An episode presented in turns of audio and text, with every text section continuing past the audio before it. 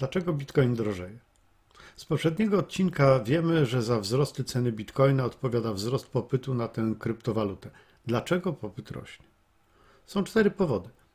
Po pierwsze, dlatego, że bitcoina zaczęły kupować instytucje, aby dywersyfikować ryzyko i zabezpieczać się przed spodziewaną inflacją.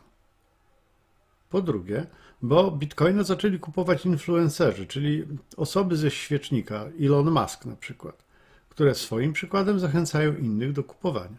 Po trzecie, bo słysząc o potężnych sumach pieniędzy pompowanych w gospodarki w ramach ratowania ich przed skutkami COVID-19, spora część osób lepiej zorientowanych w ekonomii boi się, że za chwilę pojawi się wysoka inflacja i zje ich oszczędności.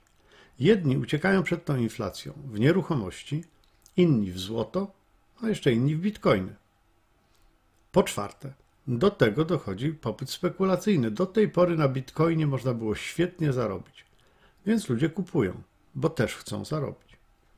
Te cztery powody kupowania bitcoina raczej nie stracą na aktualności przez najbliższy czas. Dlatego myślę, że przez ten rok możemy oglądać dalsze rekordy na tym rynku. Ale w mojej ocenie rację ma Bill Gates, zalecając ostrożność. Dlaczego? Jeśli na przykład amerykański dolar straci dużo na wartości, to amerykańskie towary staną się bardzo tanie, będą więc chętnie kupowane. Do kupowania amerykańskich e, towarów potrzeba dolarów, co podnosi popyt na dolary i w konsekwencji podnosi ich wartość. Można więc powiedzieć, że wartość amerykańskiego dolara jest wspierana przez amerykańską gospodarkę i to, co może ona wytworzyć. I to jest właśnie to, co odróżnia dolara od bitcoina, za którym nie stoi żadna gospodarka. Jeśli kurs bitcoina spadnie, to towary nie staną się automatycznie tańsze, a bitcoin nie odzyska w związku z tym swojej atrakcyjności. 10 lat temu bitcoin kosztował 6 centów.